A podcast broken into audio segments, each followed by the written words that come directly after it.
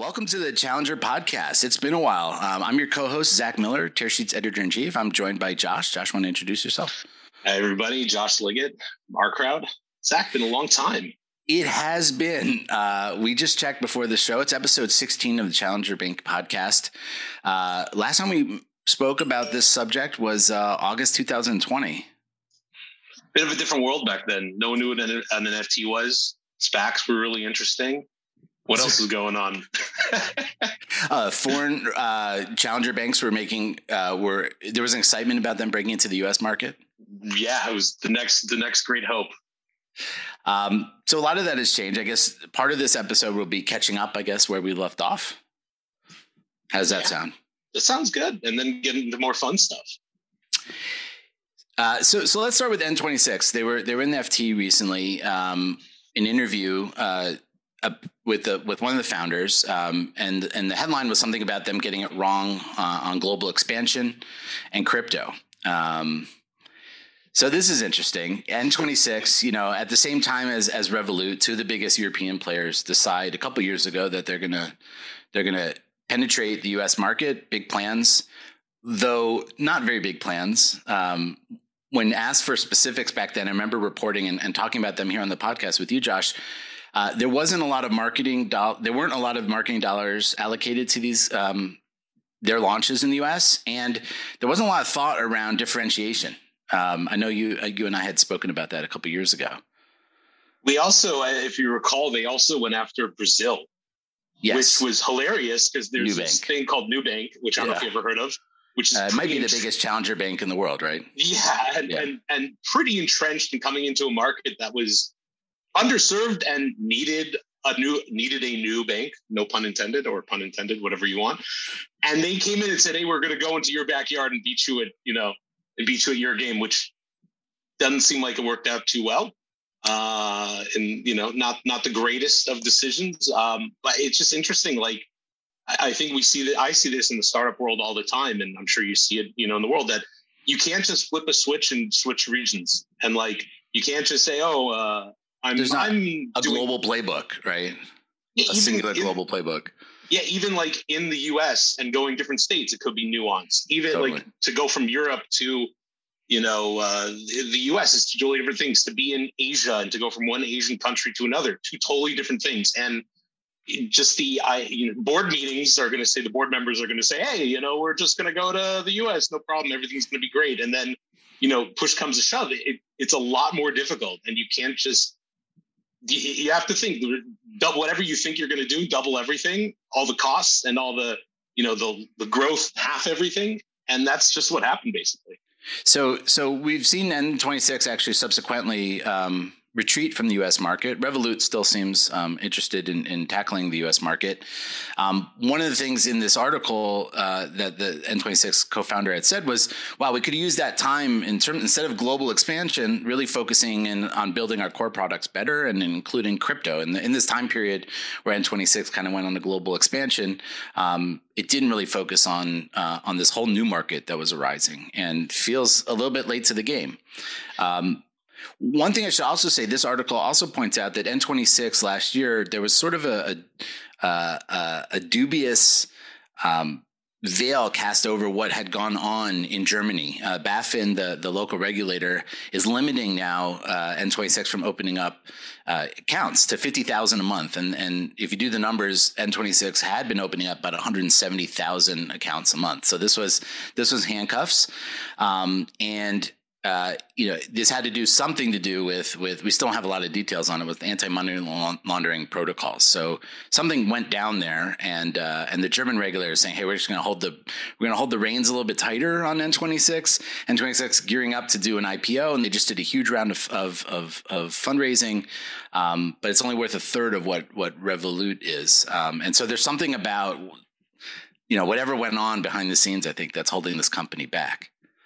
Maybe that's a good thing maybe it could be a good thing just to you know slow down. I don't know. But but going back to what you said about you know crypto i mean now is like i mean this week is probably a bad week to talk about what man we should have done crypto after what's what's going on in the markets and and what the people you know all the fud that's going on in in the crypto markets and the overall markets in general. But I mean, it was it, you could have seen probably two years ago, you know, that there was a lot of hype getting into the crypto markets. I don't think Elon was doing. I don't know. We have to go back and when Elon started talking about you know Dogecoin Doge, and the Shiba yeah. Inu and all that stuff, and getting all the Wall Street bets guys pivoting from uh, you know all the retail side of being into GameStop and moving into the crypto markets because it's just the Wild West in there but it was it, just the concept of well maybe it shouldn't have been crypto but the idea of like you said focusing on our core business before we go out and expand it just right. makes so much more sense and you know not to have any spoilers but who we're going to talk about next i think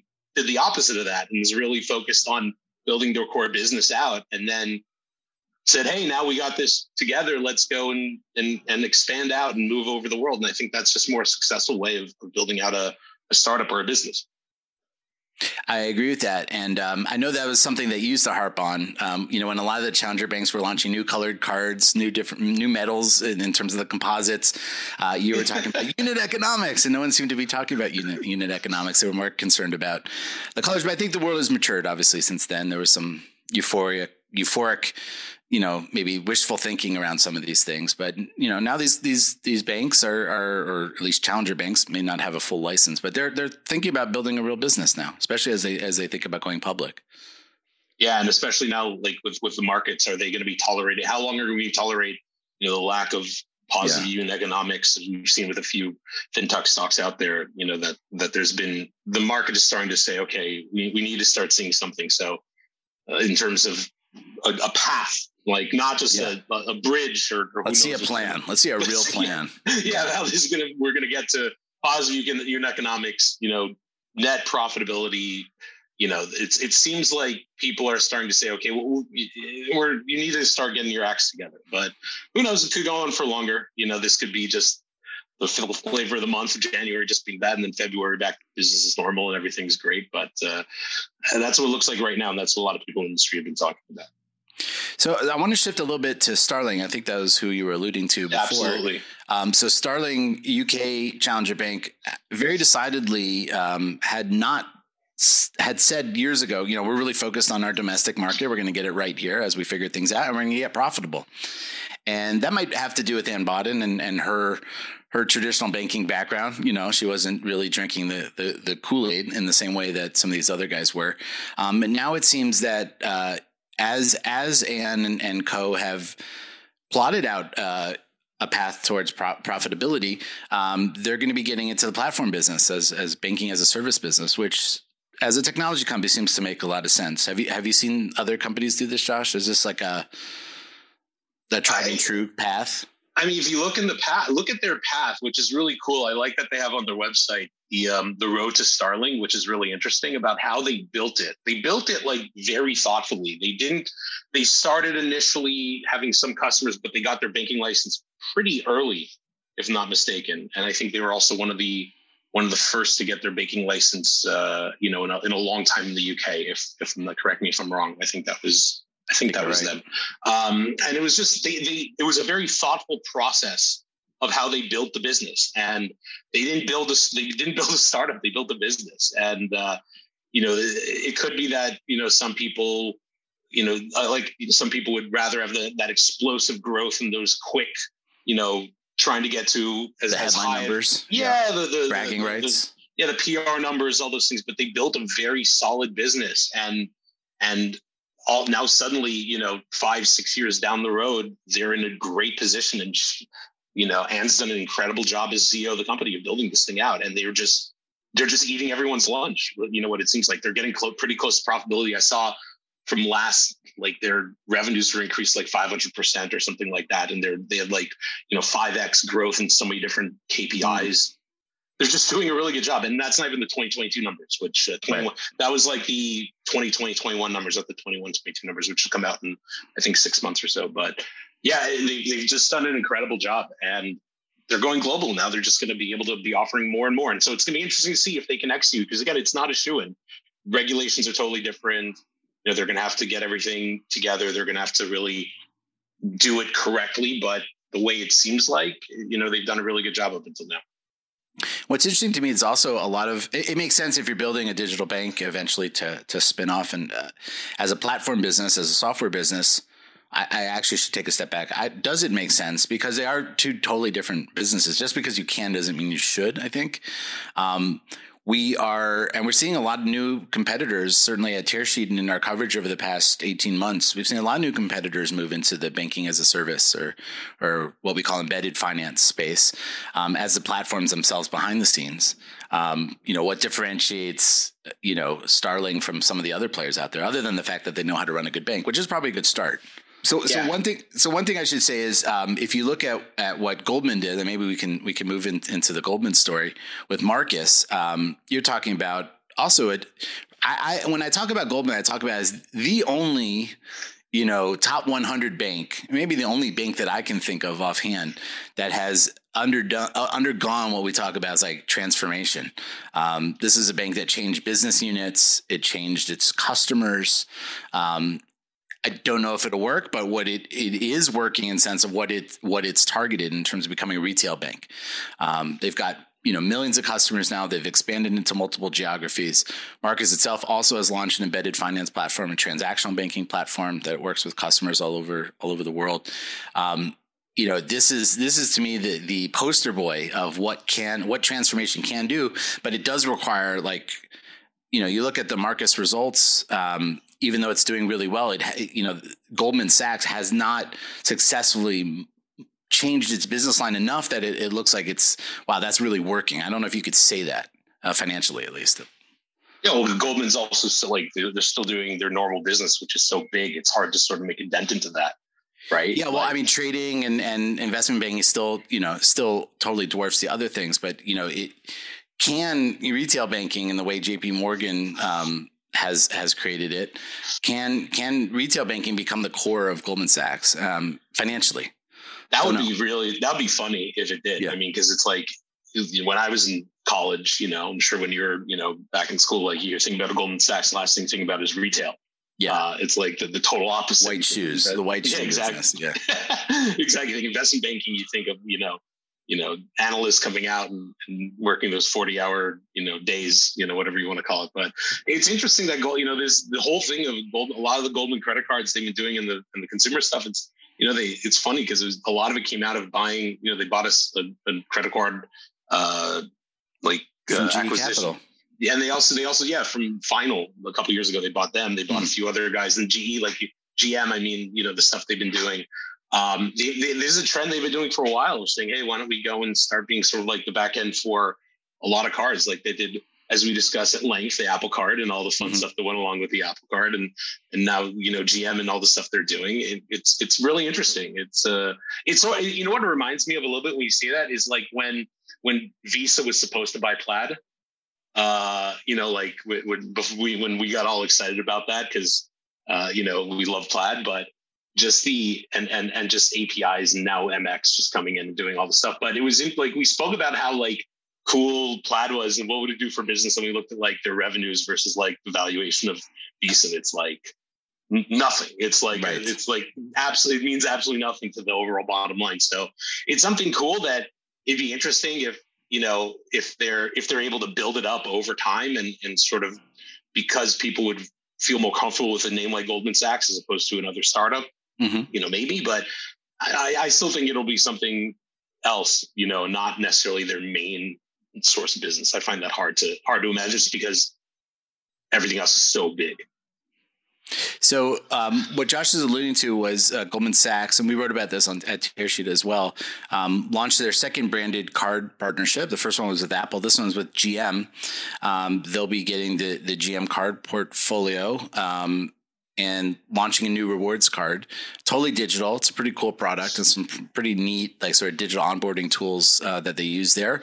It also means that of, I think there were six million GM customers. I think they were part of this, and Goldman Sachs will get access to uh, you know to open accounts, uh, banking accounts with each one of them. So this is the second branded partnership that Goldman has in the card space, and it also points to Goldman's strategy, which is the DTC business, the direct to consumer, as well as partnering with leading brands like the Amazon Amazons and the Walmarts and the JetBlues, the Apples, and now the GMs, and as as sort of you know, it, it's it's very clear from the beginning that they they were going to go direct to the consumer as well as through these partnerships. I think that makes a lot of sense, and I, I, think they were smart in looking at the market and say, "Wow, you know, we are Goldman Sachs, but it's still really hard to acquire customers. Why not do it through these partnerships?" Yeah, and you're just you're doubling down on someone else on brand loyalty that's been built exactly. by marketing dollars by God knows what GM's marketing dollars spent to acquire all those people like together. So yeah. I mean, was it 2.5 billion? I don't know. It Could I be. I could, I could, imagine it being more. I, I yeah. really could over like the years to acquire all those different. Yep. Yeah, like you know, or to you know, so it's it's they're just hey, we'll back. It's like we're, we'll we'll back you. Sure, we'll, we don't well, care. it does require them not saying uh, you know as as as a brand itself that we don't need to be, you know, in the front. We're, we're okay being even white labeled. Because if you look at the Apple card, there's not a lot of mention of, of any Goldman Sachs activity around around that product. So how many banks could do that, you know? But other than, you know, many, I think many of the listeners don't really think, understand this, but the people who like aren't necessarily finance people, how many finance people, how many non-finance people could tell you at IPO who's the underlying investment underwriter? Yeah. Yeah. How many? None. Don't know. Like, well, unless yeah, you like, work in the industry, you don't really know. Exactly. Yeah. You don't care. Like, oh, like I, I, what I care more about, you know, when when Robinhood goes public, the, the retail traders are more pissed off that they couldn't get into the IPO, not who did the IPO. You know, like they're, they're more they're more they don't know who it is. So like if you think about from the overall consumer, Goldman's always been in the background. It's been this like sort of like this Wizard of Oz like structure that people think they know what investment banking is, which is classic. Like people who are in finance don't really understand what investment banking is. They, they, they, it's which they've been a bunch of memes about that over over the years. It's this thing that these guys just make a lot of money doing stuff. You know, that's deals, what they make deals. They do deals. Yeah, they, or not even like the deals. They they talk to people. I don't know. They they make powerpoints. You know. But like, but unless if you're in the industry, you know exactly what they do and you understand how important it is and where where everything fits in. But so to say like, oh, they're going to be in the back for you know credit card issuing, same difference as before. Like I don't think that's, that's so. True. I don't think that's so crazy. I think it's different for a retail bank when when when the brand itself is so is so primary uh, and valuable to the customer sure. relationship. It is a little different B two B versus B two C. But um, anyway, so so a couple more things I'd like to to talk about with you, Josh, before we go this week. Um, Revolut launches stock trading in the U.S. Does that excite you? The 47th option for stock trading in the US. Cool. True. Yeah. um, it does show at least that they're, there's, they're thinking about the US market and still committed to it. And, and this is a trend that we've seen, you know, in embedded finance for most of the consumer facing uh, apps uh, moving into stock trading as you're describing. It's just another option here. Yeah. Yeah. They're um, just trying to, I mean, listen, it's just trying to get more dollars. They're just trying to get people to deposit make the app stickier. Yeah. That's all it is. Like, so cool. Acorns scrapped its $2.2 billion SPAC. Not too surprising. No, SPACs are just a disaster, huh? Crazy. Totally nuts. I mean, IPOs also. It's pretty, it's pretty, it's, it's, it's blood, not a blood, full bloodbath, but it's pretty ugly out there. Yeah, we we posted a, a chart. Uh, I don't think this past week, but the week before about stock price movement, either post SPAC or po- post IPO, and most of them are negative. Um, yeah, and it's it looks pretty ugly.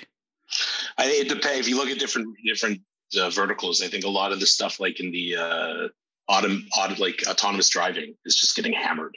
Like that's one market I know that was getting that was getting totally crushed in, in this in this SPAC space because you're talking about stuff that's got long term revenue, like private companies that are not public, and now the, yep. the, the public market say, wait a minute, this is what you're this is what's going on. It's a little complicated. So is it is it a statement about SPACs themselves um, that that maybe immature companies are coming to market or are the market they're coming to market too early? Is there something about the the the vehicle itself, or is it or is it just that the market is horrible right now? I, I to me it was that you just had this crazy trend, this just madness of people just with so much money to spend. If you look at like what's happening in the VC world right now, like in valuations, like there's so much money.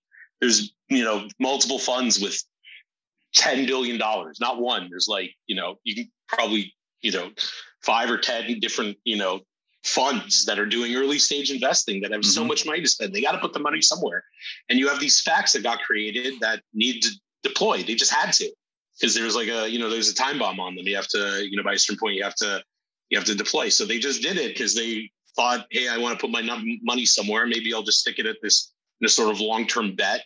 And and you know, there was a shortage of companies and valuations just got crazy. And, and now you're sort of there's sort of a bit of a, a reckoning but there's still the funny thing is, is that deals are still going to get done and there's still value. It's just yeah. I think you still have a good these are good companies. Yeah you yeah. still have good companies they're going to do fine. Like that's there, there's like a fear overall fear i think in the market that like oh my god everything's going to everything's going to tighten up everything's going to be crazy. It's like good companies are still going to do great. Still raise money are still going to perform well on the market. You may have a correction just overall in the market just because of you know, I'm not an economist, you know, you're more, you know, Zach, you can give your your thoughts on that. You know, like of the Fed's Wait, my, been doing. My undergrad economic degree will definitely give me some authority. We'll call, we'll call, Jan, we'll call Janet and see yeah. what she has to say about it, and uh, and and Alan and everybody. But like the mar- the overall what's been going on with the market and who knows what's going to happen over the next six months. But it's you know there's probably going to be a correction, but that doesn't mean that good companies are going to be have good value over time.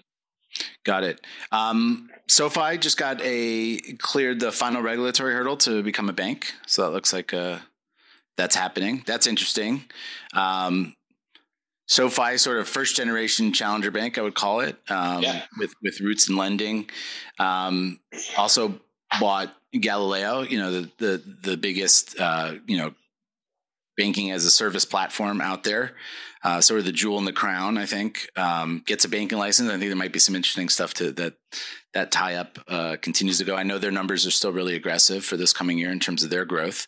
Um, Galileo does touch most of the top fintech firms that launch. If they're launching a card, Galileo is involved somewhere along the way. So that's interesting. Do you think this is a? Do you think this is just so they can have a better like bottom line in terms of gross margin because they don't have to piggyback on other people, or you think it's going to be there's other reasons that make this, you know, why they made this, why they just decided to become a bank finally? Well, I think the economics are much better when you're a bank, obviously, uh, in terms of, of capital and cost of capital and permanent sources of funds. Um, I think there might be something interesting with the tie-up with Galileo that Galileo can use SoFi as a as as its partner bank. Um, I think there could be some interesting both technological and business outcomes by doing that. Um, I think ultimately, if you want to get serious about being a bank, you have to be a lender along the way. So having your own license enables you to do that. And in yeah. you know, um, one more thing I wanted to touch on with you, Josh, before we go this week was um, this article by Tom Noyes on on how BNPL will involve buy now pay later. I know this is something you and I have been discussing, you know, over the past few months uh, few in months. our conversations. First well, of all, first started a couple all, years ago. Let me yeah. give you credit because you part of my anti portfolio of companies I passed on is this company on the Australian Stock Exchange called Splitit, which is buy, which basically buy now pay later on top of credit cards. And you were telling me about how interesting it was and how it's a layer of finance. 2016, 2017. Yeah so I thought you were crazy, and I was wrong. And uh, part of my anti portfolio, that's like, it would have been a couple of you know a nice nice little return on that. Um, so yeah, you were you were way ahead of it on on this one. So I got to give you kudos on that. Well, so I appreciate your honesty about that. What um, it sounds like also you're open enough to. Can you talk about what you got wrong or what you didn't see then that maybe I missed it? Because well, I live in Israel. Not as a way to rub it in, uh, Josh, but as an economic as I live in. So I live in Israel. I live in mm-hmm. Israel, and in in every single card company in Israel, when you go to the checkout of anywhere, asks you if you want to have, you know, do you how many payments? Do you want one payment? Do you want two? 12 payments? You know, every every single they they've had this in Israel for how long? Like I, I, don't even know. 30 years, maybe? Something like that. Yeah. They've had it forever. So someone from Israel comes out with this idea, and we're like, come on. You know, like everything, like you Visa could just do it. Why, you know what? MasterCard could just do it. Mission Bank could just do it. This isn't like really a big deal. You know, they do it here already. You know, it, it just didn't seem innovative enough. And apparently they could be a standalone business and it's something, you know, it's a, it's a layer. That that's that's sort of what I went into it. And then and then when Affirm started coming out and, and sort of doing it the way Affirm's been doing it, which I think is very different than the way Splitit did it, which is super important. Um, and I think that's that's sort of what the article was talking about. But the way Affirm has done it is a lot different. Once Affirm started getting traction, I was like, oh, okay, this is actually much more interesting than that. Um, and that's why Affirm's got a hundred x evaluation of Splitit. But uh, but uh, it's uh, it, it's just two totally different things. But that that's what, to be honest, you know, I, I, you know, that's what we thought about. That's what I thought about uh, right. I think you, know, you and I, I think the the what maybe some people didn't see was the ability for um, BNPL to be not just a payment option, but to be the payment option in the sense that the brand, the payment brand, I think that's different. Like you said, like Visa and MasterCard both have, you know, buy now, pay later type functionality built into their platforms. Um, but it, you don't, as a customer, Visa is not positioned that I can go to Visa and decide to do that, right? But Correct. Affirm is actually positioning itself, as is Klarna, as is Afterpay, as, as my preferred shopping app when I go to the market to go buy something. And so, whether it's buy now, pay later, or it's buy now, um, I, I, think a couple of the firms launched buy now buttons this year. We were joking about that in the office. Like they launched a buy now button, you know, it's just like it's actually just a buy now. It's just a it's just a, a, button to buy something, but it is it is novel in the sense that it was like, oh, we I can make an immediate purchase. I don't have to necessarily split them up. And and and what that does psychologically and what that does in its positioning is these companies are saying. I'm, I'm your, when you go shopping, start with me start with Affirm. I've got relationships with the major with amazon now. Um, i've got relationships with another few brands i've locked up. And so when you go shopping consider me first even if you're going to buy something and not finance it over over four payments. Yeah i mean it, it's pretty crazy what they've been able to do. And they're basically becoming an issuing bank as crazy as it sounds. Like that that's what they're basically doing except they're they're being the issuing bank and and the rails and everything. And they're just looping it all into one so that they can just circumvent the card networks which is you know what you're you know this may this may be one of the big plays yeah. Crazy absolutely crazy. And around like that, yeah. yeah really interesting. Um it, you know who knows what's gonna happen you know i think you, you start to get into the especially with you know people being which is something we've been speaking about for a while with the not people not loving credit cards as much anymore moving towards debit a little bit more being able to do rewards with debit you know which is something that wasn't able to be done in the past. It, it, it could it could be it could be really interesting what happens you know over the next couple years with with what buy now pay later which is credit card. It's, creating more credit debt. Let's just let's yes, be real here. It's, this is true. it's, and but, as we were talking totally about different in the beginning of the show, uh, it is it is people are still falling into the same debt traps as they uh, whether they use BNPL Correct. or whether they use regular credit card. I think it was marketed initially as sort of a better solution for credit, and it may be ultimately, but it, it is definitely being used. Um, it is creating more debt in the market. Yeah. Um, uh, anyway, it'll be. I think it'll be interesting to see. Also, um, I saw I saw over last week DoorDash, DoorDash launched a DoorDash Capital. All these all these like um, all these platforms, these marketplaces are, are launching their own form of financing as well. And so, you know, I'm just curious, like five years, 10 years now, if we're having these same conversations, like who are we talking to as the major lenders in the space? It may or, may or not be centralized in the sense that of a financial institution. It might be an embedded brand that's doing a lot of that, that underwriting. Zach, DeFi is going to take over the world. They're, the people are going to be the major lenders. Come on, man. Okay. So th- this is something we'll save for another conversation. Josh. Next time. There we but go. But I do want to talk about that because uh, we actually are launching, I mentioned to you, we're launching a uh, a conference later this year in May called Bank Chain, which will be the combination. We, it's a hybrid finance of bringing DeFi together with centralized incumbent finance, the financial industry. Um, there is a place for that, and I, I, I actually do believe in that, and I think that's something we can we can talk about at another time. Absolutely, it's it's going to be DeFi is super powerful, and and there's going to be. You're a big believer. I'm a big believer in DeFi, and I'm also, like you said, I agree with you. I'm a big believer that there can be a way for traditional finance and DeFi to be able to work with each other, um, and I think that it's it's really interesting, and and it's like you've said, you and I have spoken many times, is the possibly one the most transformative tech that we're we're going to see in our lifetime. You know, the idea of DeFi and and you know, it's it'll be interesting to see what happens. You know, once the regulators get involved, once you know, once the dust settles, once once things start getting real, you know, what it, it exactly turns into. Josh, man, it's great to be back behind the uh, behind the Zoom screen here, talking to you again, recording our podcast. Oh yeah, appreciate that. And thank you guys all for for tuning in to the uh, the Challengers podcast. Thanks everybody, and Zach, always good. See you next time.